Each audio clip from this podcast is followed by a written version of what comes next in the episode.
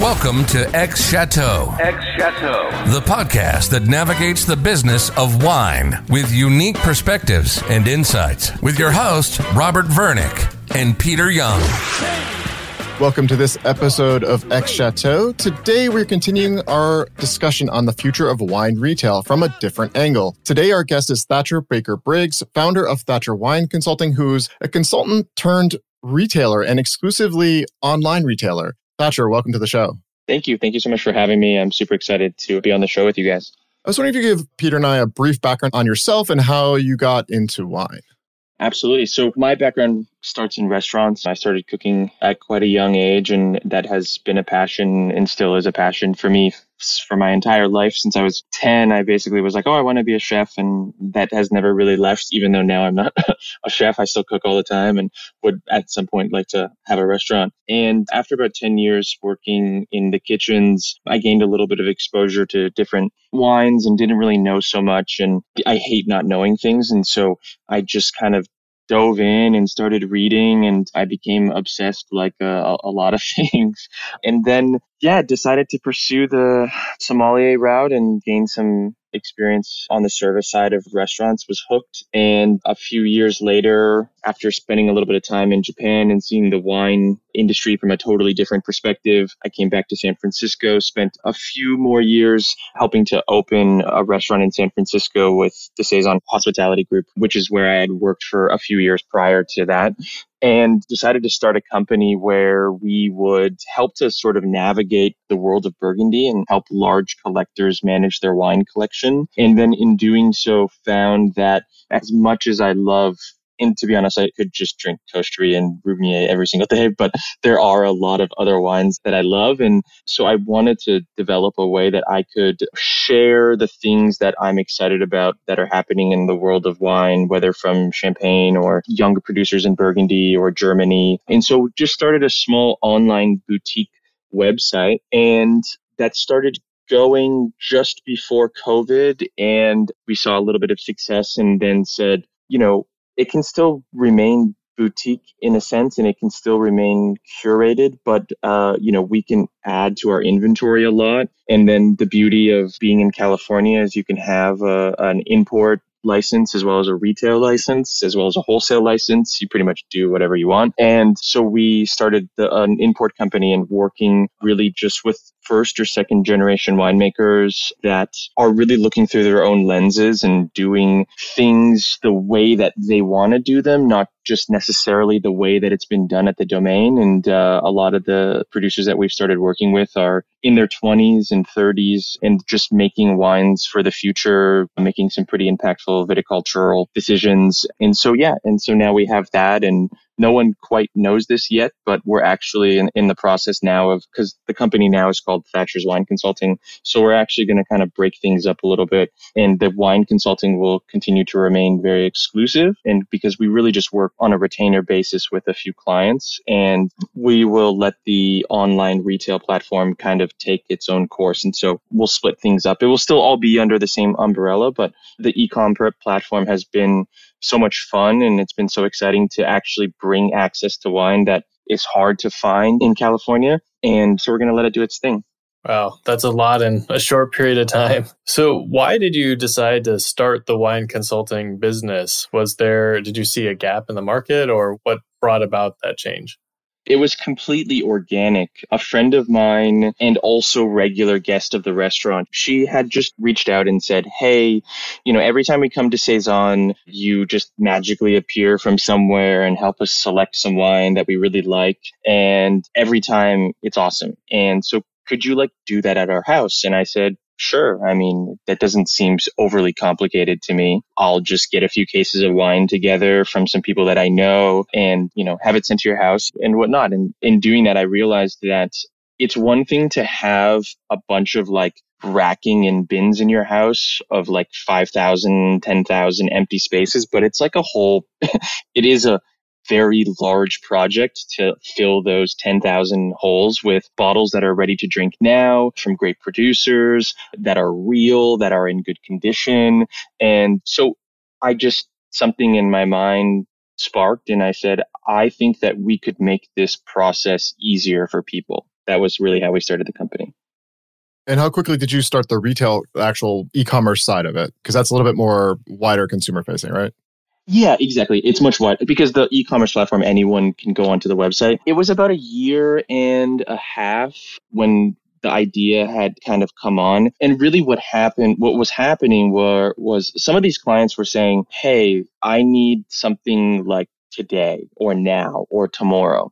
And we had to rely on other people to fulfill that. And I, so we would have to go to another retailer and say, Hey, like, I need you to like ship this today. And then they would say, Oh, I don't know if that's possible. And I'm like, no, charge me more. And they're like, ah, we, I don't think we can do it. And so I said, well, what if we just had a small inventory of some just really fun things that when someone says, Hey, I need some old champagne or I need some really great white wine for a gift or whatever, that we would very easily be able to fulfill these requests for people. And so we started just building a small inventory. And then I was like, well, now we have a small inventory. What you know, what if we just put it online and people can just buy it? Like, okay, that makes sense. And then we're like, well, let's expand and expand. But then it happened very quickly. You know, the site was live pre-COVID, and so we had a bit of like, I guess, online equity, if you will. People had already kind of been purchasing for a little bit, and then when COVID started, we saw the demand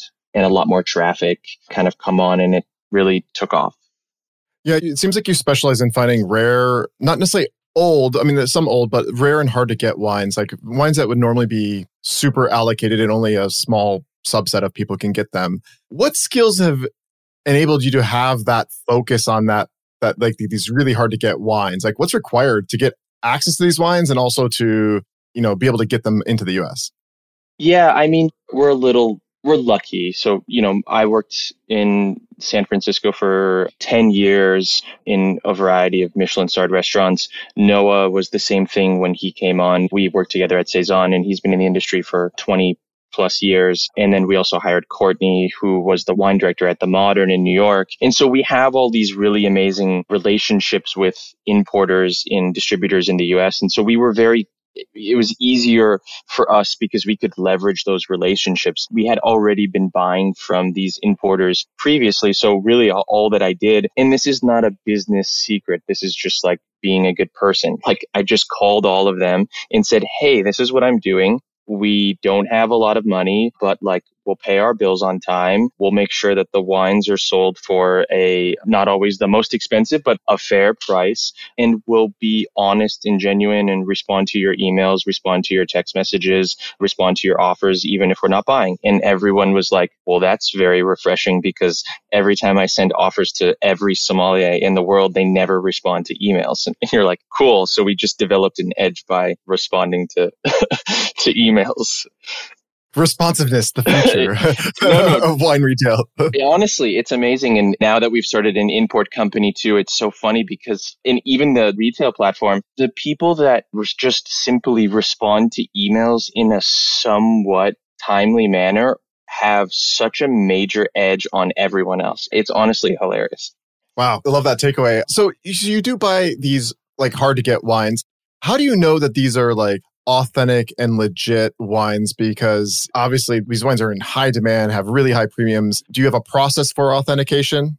Yeah, I mean, so for like just the cool geeky stuff, I think the thing that's the most concerning, like in regards to like Lamy Caillat or like Nicolas Faure or Petrus Blancas or, you know, these really cool hipster wines. In terms of like the, if they're real or not, that's not usually the, the biggest concern. We just want to make sure that the wines have been stored correctly if depending on where we're buying them from. But we have some pretty hard rules. For example, like for DRC, we won't buy it if it doesn't have a Wilson Daniels back label and it's not coming direct from the original owner, we'll almost never buy the wine because for me, it's not worth it. The exception being if the wine's from Canada because they also, it's kind of, they have Halpern is like the Wilson Daniels of Ontario.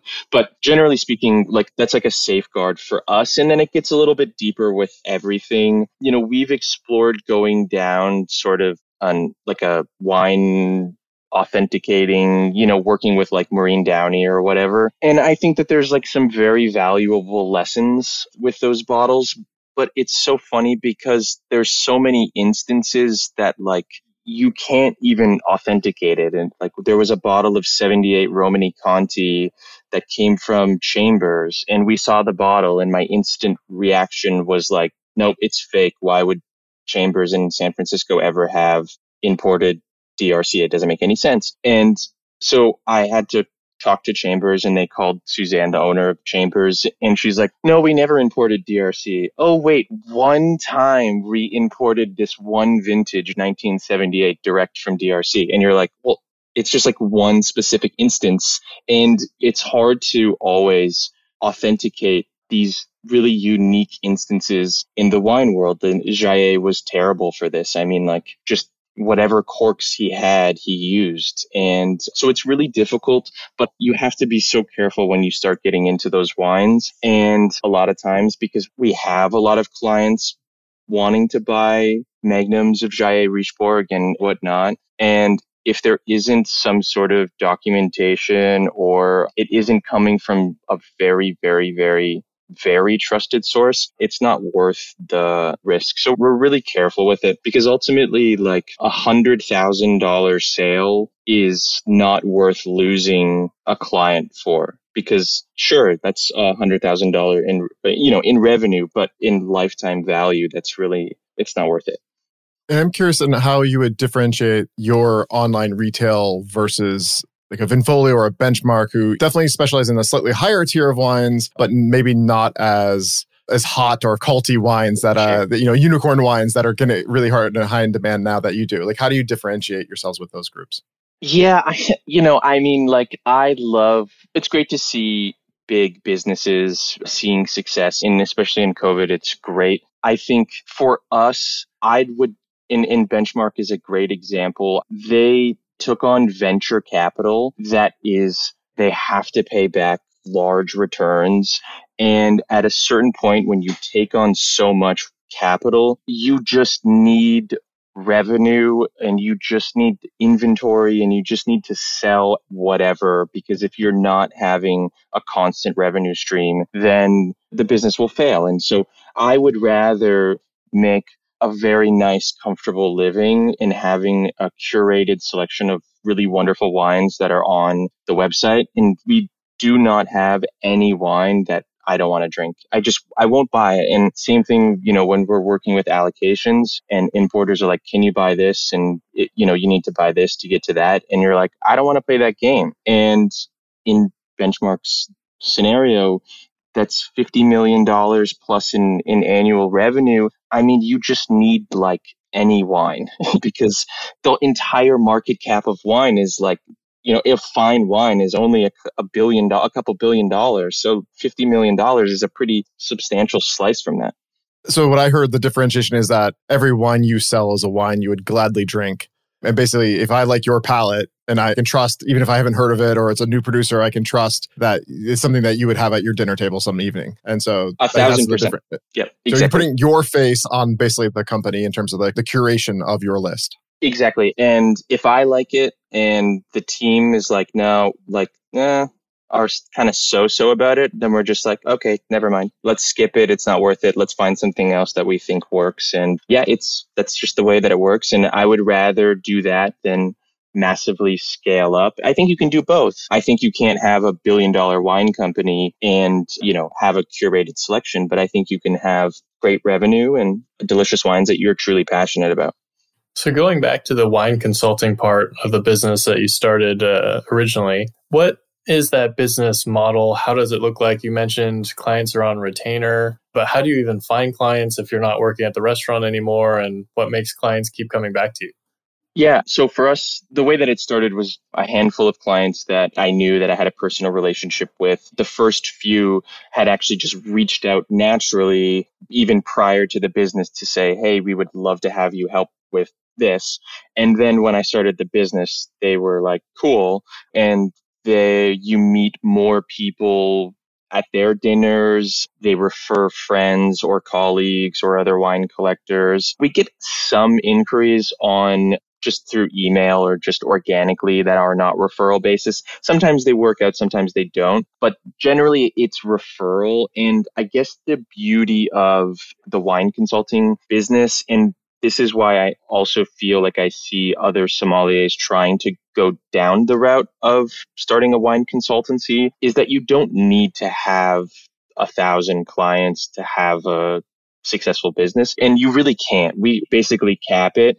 And once we feel like, okay, there's a little bit too much going on. We just don't take any more clients for the year. And almost entirely every client that we work with, sometimes we'll do maybe a special event or a special dinner for just someone that inquires, but generally where we work with them on an annual retainer basis because if you want to set goals for your cellar, set goals for your journey in wine, your education, whatnot, it's not something that you can like just flick on a switch. And we have had clients reach out and say, Hey, I don't know anything about Burgundy. Teach me and just fill my cellar, you know, next week with wine.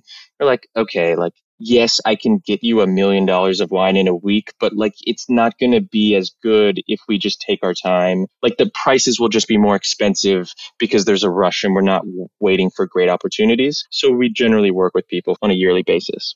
And so a lot of retailers are trying to complement their offerings with wine or cellar consulting and you sort of went it from the opposite way. Do you think that they just go hand in hand? There's just a natural synergy there? I mean, I think that there is, and I think that this is why I'm interested in kind of just slightly splitting things up just a bit. And it's because as a consultant and as an advisor, you can't only advise people on buying your own wine that you're making a margin on. That's not really what we're doing. And that's not the goal. So I think for all of the retailers that are out there that are starting a consultancy or advisory service or whatever. And it's fine, like go for it. But from a collector's perspective, you kind of need to have an entire world view of everything that's going on. And you have to say, like, you should go buy this wine from benchmark or I probably never say that, but you know, like you should buy this at auction or there's a supplier in Europe that's like has this really beautiful case of wine. Like let's get it there. And that's what we do from the consulting side of things. From the retail side, the beauty of how it works really nicely with the clients is we can get something like, and this is a perfect example. We got in 17s from Berthaut Gerbet love her wines. I think she's super, super talented. And none of them have ever have had the wines before. We had them, we bought them, we sold it to them, they tasted it, and then they're like, can we get a visit there? Like, how do I get a, you know, can you get me a thousand bottles of her wine? And you're like, well, no, but we can get you some. And so it just kind of plays all together with that. So I think, you know, other retailers that are doing it, that's fine. But the focus and the ability to really have the bandwidth and time to spend with clients and not take a margin, not make money off of it. That's, I think, that a pretty big factor that kind of separates us. You mentioned that the consulting side has a lot of challenges that you didn't expect when you first got in there and looked at the 10,000 slots and figured out what to do. Could you give us a flavor of what are those challenges? What makes that a lot more difficult than people might think? Well, I think one of the biggest challenges is that while for any consultant, I think eh, wine consultant, no matter how organized and how efficient and how hard you work, you're still having to deal with a very old wine world with generally dudes that have been in the industry for 40, 50, 60 years that have a completely inaccurate Excel spreadsheet of inventory with wrong vintages and, you know, wrong producers.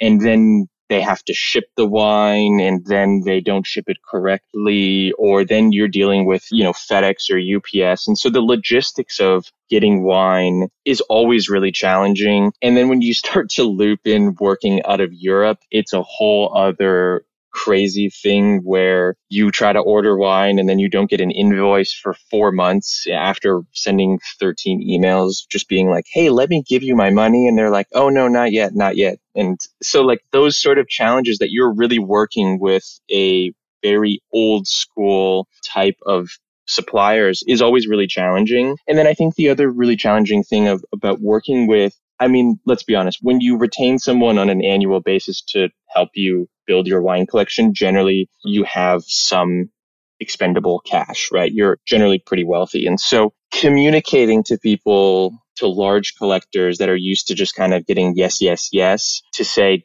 no, you cannot have 2,000 bottles of Leroy Musigny because she doesn't make that much of this wine and is always like a really challenging thing to, to talk to people about. But it's also really fun. And uh, you also see so much of the industry and you see so much of the collectors that when you get into it and you get used to it, you start to be really efficient despite everyone else being very inefficient.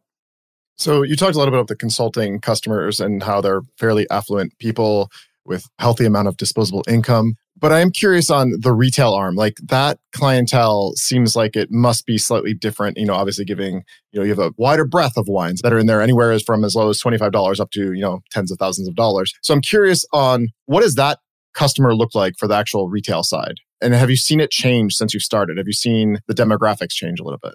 Yeah, I think it's really interesting. I think you definitely have a way larger spectrum because obviously we have, you know, thousands of people coming to the website every week and purchasing. And some people are only interested in the 20 to $30 bottles. And sometimes people are only interested in the thousand dollar bottles. And sometimes it's a mix and match. And I think it's really, I think regardless, and this is really something that like the team and I talk about, it's like regardless of whether somebody's buying a case of wine that costs 300 bucks or 300,000. They should really have the same level of service. They should still have the same level of communication. And obviously, like naturally, it makes more sense to focus on the people that are buying $300,000 cases of wine, right? But, you know, those are anomalies and they come and go. But the people that are generally spending 300 bucks a case are the people that go to the website three times a day. And they're really excited when you put a new bottle on the website and they just keep coming back and coming back and coming back. The people that are buying hundreds of thousands of dollars per bottle or per case or whatever, they're really just looking for very specific things. And they're not always, but they're general what they purchase is just very specific and other people so we try to make sure everyone is really getting the same you know we respond to emails in 24 hours like that's always like a, a big thing. Again back to like what i said at the beginning just respond to emails but just open communication conversation and even if somebody just sends an email and says hey like can you give me a suggestion of six bottles of wine and like I want to spend a total of $150, that's a lot of work for a very small amount of revenue, but I think it's still important that they're still getting everything that they need because everyone should just be treated equally. It doesn't matter how much you're spending on the bottle. You know, when I think about the US market, and like obviously we have these archaic three tier system laws that are in place, you know, where importing and then distributor and then retail, obviously California and DC have some ways around that. But years ago you'd hear about this kind of like gray market space where people were like sourcing from wines. I think of like going way back to like garagiste and they would do the email blasts and kind of get things. Now things have all kind of like up their game into having sites but also in talking with retailers we find that even a lot of retailers to get some of these allocated wines that they want to source they have no way to get it if their customers want it uh, outside of not going through the traditional three tier system so i'm curious for you like obviously that term gray market was never you know was kind of is now kind of frowned upon and it's really kind of the lines have blurred greatly. Like this is kind of just a, how you have to operate, and this is the world you live in. Like you're talking to us right now from Burgundy. I'm actively, you know, sourcing wines for the last month. So I'm curious on how do you see this space kind of evolving, and is this something that all retailers should be doing? Should be having people travel and sourcing direct? Is that the state of play that you think, you know, at least in California and DC, people should be doing? Yeah, I mean, I think so. Look, I think you can have a very successful business from an e commerce platform. I think you can have a very successful wine website from just only purchasing from distributors and importers in the state that you work. You can do it, you know, if you make a site that's like functional and doesn't look like you're trying to steal people's money and like you have some sort of content on the website and pretty pictures, like you can make a nice business. For us, because we're curated, we spend the additional time of coming to Europe, meeting producers, meeting vendors, meeting suppliers. I think and obviously because we're in California, it makes things much easier because we can have an import wholesale and retail license. And like, for example, like Mike Zima from Sompix is a very close friend of mine. We talk every week about this kind of stuff because there aren't so many young wine retailers trying to implement some sort of like technology to the back end. And he's one of the few people that I can talk to with this about. You know, he was in New York and then realized that like I can't do what I'm doing in New York. I have to go to California because I can't, I need the, I want the ability to have the wholesale license as well as the retail license. And so I think that the three tier system is being challenged more than ever. I think a lot of it really honestly stems directly from the domains. They're really, really bad with understanding the market of wine, which is fine because in all fairness, I mean, a lot of these producers, we can just speak to Burgundy, a lot of these producers are really just one, two, maybe four people that work at the domain full time. Like Roulot has four full time employees in Jean Marc. And so there's five people and you have to prune and you have to pick the grapes and make the wine and move the barrels and bottle it and label it and entertain and have tastings and whatnot. So it's very hard to have a full view of the market when really a lot of these producers are really just farmers. But it also really doesn't make sense for 50% of production of a wine to go to like Switzerland when 12 or 24 or 64 bottles comes to the US. It's a 300 million for almost 400 million person population. And I don't know what the population of Switzerland, but it's not much. And so I think that that needs to change and it, it's slowly starting to change. I think with the very big generational shift, especially in Burgundy, where you have 20 something year olds daughters or sons taking over for the parents, they are asking these questions because it's kind of silly. And then the price that they sell the wines for is also a little silly. Like I saw an invoice last night for X domain Rousseau, and you're just like, why are you selling Rousseau Chambertin X domain for 300 euros? Like it just doesn't, it's selling for $3,000. And so you have the importers in the general three tier system taking such a large margin and then the retailers taking such a large margin. And to me, that doesn't make sense. And so then you have people going to the domains, knocking on the door saying, Hey, well, I'll pay 2000 euros for the bottle. And then they get a bit of an allocation and they sell it to someone else and then it makes it back into the US market. So that is kind of the biggest challenge that I'm seeing today is that the distribution from the domains really needs to get a little bit more organized because it's just ridiculous. But it's not easy for retailers to do. And then you start, you piss a lot of people off, which I'm okay with. I think it's fine. I think that like at a certain point when you start to build a business, you have to make a decision and say, okay, who are the people that I'm okay pissing off and who are the people that I'm not okay pissing off? Well, I'm not okay pissing off the winemakers. I want the winemakers to be happy. Everyone else along the way is kind of not as important, you know? So I'm curious on how and where do you source wine and how important is that to your business? Yeah, I mean, so for us, I mean, I want to work with I like to work with importers in the US, of course, because especially being one now and, and kind of getting it going, like it's very interesting because they all started somewhere. Very few domains in their first vintage were ever popular or sold out right away. It happens now because of Instagram and because of really great stories. We're just going to start to import this young kid who has spent the last several years at Bizot. And then before that, he was at Boisson Vadot. And now he's making wine with Coche-Dury barrels. You're like, cool, like done deal. But generally, that's not the case. And what importers some importers do well is they really build brands. And I think that it's important. And so Bernard Bonin didn't get to where they are now. They took Martins like six years, seven years before anybody even knew who those wines were. So I like to support importers. I challenge them. I say, hey, like these margins are insane.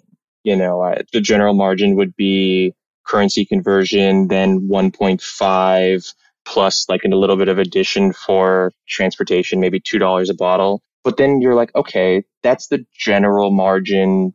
But also like if you just look on wine searcher, it's $30 in the UK. I could just buy it in the UK and you're charging me 50. It doesn't really make sense. So I like to support importers that are aware of what is going on and not just this old school here's my numbers, here's my margin, here's the price. We buy some stuff from private collectors. You know, we do a lot of work from Europe because like you said, it is really one of the only places to get a lot of these wines. I mean, you can't find Le Bay in the US. There's nothing, but there's literally thousands of bottles of it all across France that you can find. And so we'll go and find them and bring them to the US. And if the importers are upset about it, then, you know, talk to Julian LeBay about it. It's not my fault. And I'm not undercutting the market. I think that's the difference. If I was selling at 30% below wholesale cost, sure, that's really annoying and frustrating and you should be really mad at me. But if we're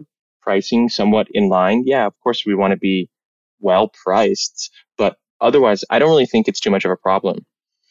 So let's walk through an example because I think that would help our listeners. So, like, I was recently in Chablis and stayed at the hotel in the city or in town, and and it they had Raveneau Le 2015 on the list, you know, at a restaurant for 120 euros. And I was like, yeah, I'm yeah. going to drink this every night I'm at this hotel because it would cost me 10 times as much in the US. Yeah. And so, you know, and talking with William Kelley in our one of our episodes on, you know, giving some context around Burgundy, he was like, yeah, you, you can go buy a Magnum for 100 euros direct from Domaine if you have that connection. And next thing you know, that's $2,000 in the US. So I'm curious on like, where is that money going? And like, so you guys carry Raveneau uh, from time to time. And if you search on Wine Searcher, you're one of the few places that are actually going to pop up frequently that's having Raveneau. So that, you know, that's why I'm using this example. So you get it directly, I'm assuming from Domaine.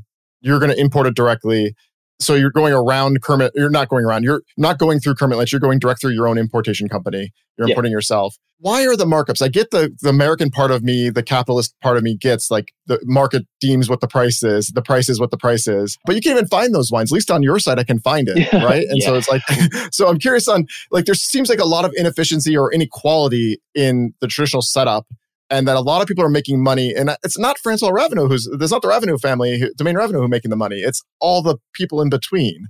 And, oh, I'm, yeah. and I'm a little confused on how this is going for so long. It's Raveneau is probably the best example. Yeah, Raveneau is probably the best example because yeah, I mean like Le Clos Magnums are like 75 euros ex domain. You're like, why? It doesn't make any sense. But they sell out every single year. The loyal customers are always loyal and they make a great living and it doesn't require work. I get that. It's a little crazy to me. And I think that kind of stems back to, you know, what I was saying where a lot of the challenges and issues on the retail side is of actually getting the wine is that the distribution is really broken. I think from a pricing perspective, also from a retailer, I think it has a lot to do with who has the wine. I think when uh, like new vintages are released, a lot of people put very small margins and they're like, oh, I want to be the cheapest. And then it sells out right away.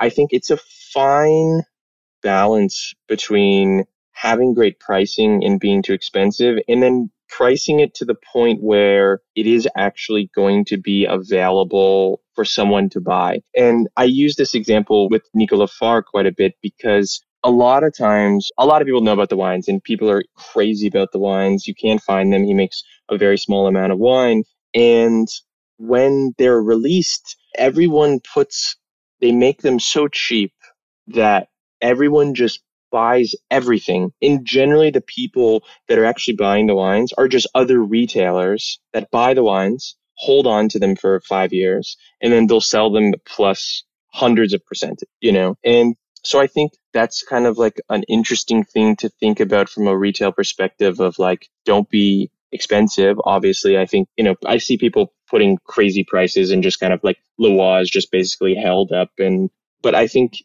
you have to be cognizant of the fact that one, when you have these really, really rare gems, if you're selling them at like crazy low prices, they're not going to generally end up going to the people that you actually want them to go to. They're going to go to somebody that's like a little bit more sharky and just trying to corner the market on all these releases. But yeah, I mean, the distribution is really tough from France. It's a hard thing to correct.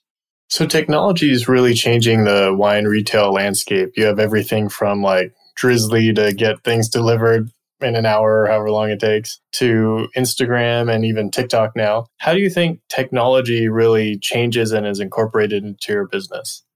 For us, it's really important. For us, it's the back end for me is as important as the front end. And so obviously from a purchasing perspective for our customers, we want them to have a very streamlined, easy checkout process. We want the site to be functional, blah, blah. The back end for us is where we spend a lot of time on developing because we want to have as much free time as possible. So the way that we create products, the way that we price products, the way, and it's a little more complicated because we do pre arrival. So when those wines show up, we want everything to be automatic and transparent and switch over from pre arrival to in stock. And we want the photos to automatically map to the products and all of these things. So we spend a lot of time doing software development. We have a team of developers that kind of work with us and we give them a lot. And it's really just about making everything faster, more efficient, less inaccuracies in inventory, more information for pricing, correct naming, etc., and etc. I think in technology,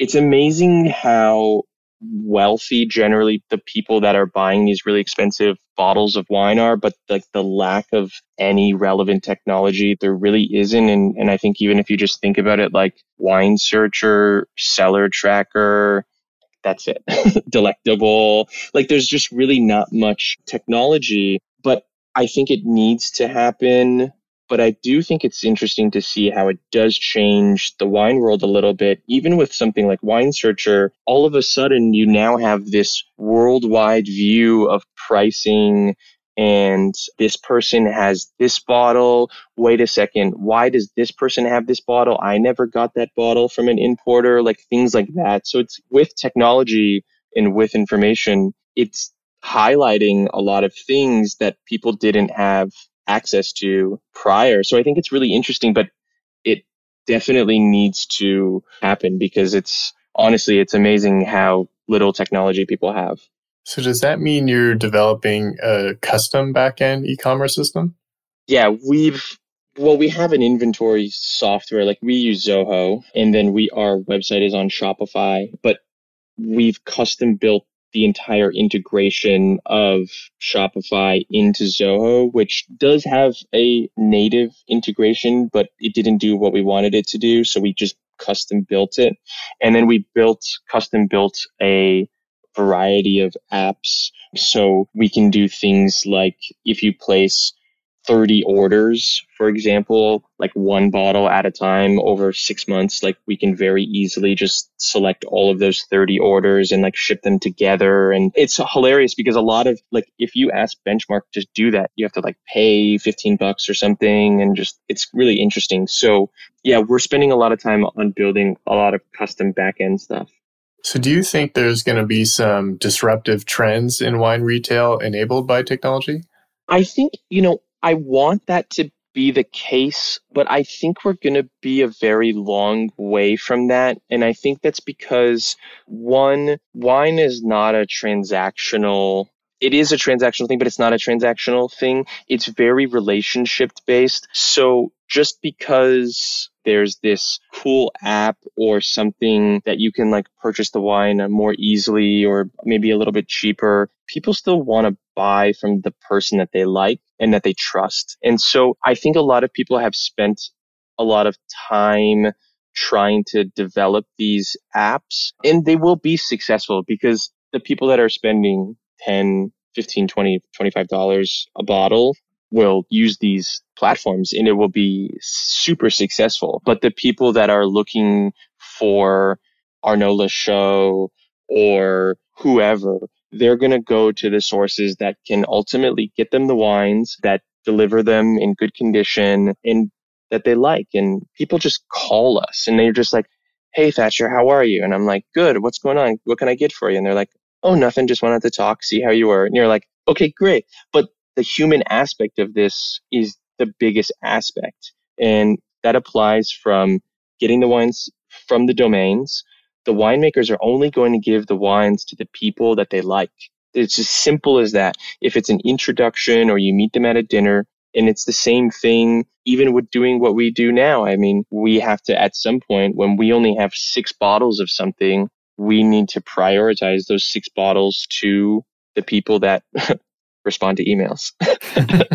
and, you know, and so like those little things, it's, yeah, it, there's such a human aspect that I don't know yet if we're ready for some sort of totally digital platform for wine buying. But trust me, I've been in a lot of calls for it because if there was a medium, I think it's going to be very successful. Got it. So you deal in this rare wine space. What's your view on rare wine pricing?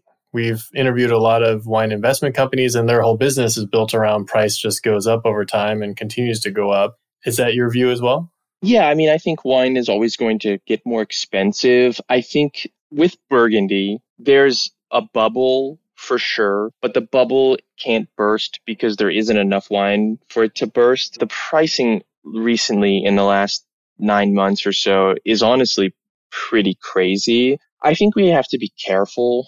I think that one, we're going to start cutting out a lot of drinkers. Like I've never seen more d'Auvenay and Leroy in my entire career than I have in the last six months. And that's because someone has decided to buy everything and put it at such an astronomical price that no one is actually buying the wines. So there's Leroy Musigny all over the place. There's 600 bottles of the wine made, but I've never seen more Leroy Musigny. It's not fake.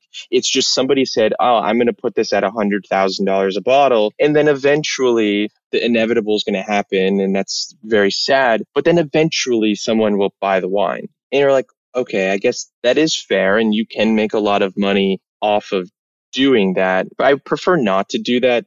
I'd rather someone buy the wine that's going to drink the wine. And rather than just hoisting up the prices and going crazy, I don't think that the prices will ever go down. I think the only price that you'll start to dip is probably like you'll see it at Romanée-Conti, you'll see it at La Tâche. I don't think Leroy will move, but I don't think it will continue to increase the way that it has. Bordeaux's been pretty stable for the last little while. I think at the highest, highest end, you might see a dip, but probably not for a while, probably not for five years, because now the prices are higher than ever, the demand is higher than ever, and then 19, 20, and 21 in Burgundy, there's just, there's 21, there's literally no wine. So the bubble can't burst because nobody can get the wine. And so the prices will continue to climb for a bit. But I think depending on what happens in the next five years, you'll start to see prices just not go down, just settle a little because people will just say, I can't buy anything. so Thatcher, to wrap up the episode, we want to take a little reflection, and and I have to. I'm going to caveat this in that you probably drink better than almost anybody else that I follow on Instagram, and I'm always envious of what your week looks like from a wine consumption perspective. But if you had to look back over the last year, what do you think would be the most memorable wine you drank, and why? Ooh, the most memorable wine that I drank this past year. I think there's a couple bottles one was actually with William Kelley at his house. We drank a bottle of 64 Meunier Giborg Aligoté not an expensive bottle of wine, but it was truly profound. And I think it was just a, it was just such an inspiring moment to have a bottle that has been cared for for so long and the condition is perfect. And then just to share it with William and talk about the wines and see how it evolved. I think that was really a special bottle. Last week, we drank a bottle of 1959 Rousseau Clos de la Roche that was like outrageous. And it was incredible because we were with Louis Michel from Liger-Belair. We were with Jean-Luc Pepin from the owner of Vogüé. And we opened this bottle and we're just sharing it together. And everyone at La Paulée just said like, this is like the best bottle of this whole thing. And just being with the winemakers and them all saying like hey can i get a little bit more of this wine please? is just like such an incredible experience. So that was really a memorable bottle that i had this year Awesome. Well, look, anybody who's not following Thatcher, please do. Th- um, we'll put links in the show notes Thatcher Baker Briggs on Instagram or Thatcher Wine Consulting. Please check those two out and follow along and actually sign up for your email offers as well, where you get a lot of up to date context on everything that he's bringing in. Thatcher, we want to thank you for joining us on the show and covering this new space of retail that really hasn't been talked about before. So uh, I'm super excited with all the information that you shared with us. Yeah, thank you guys so much. It was great to talk about the industry and what we're doing and just happy to be a part. Thanks for joining us. If you loved this episode of X Chateau, we'd love for you to subscribe, rate, and give a review on iTunes or wherever you get your podcast. Until next time, cheers.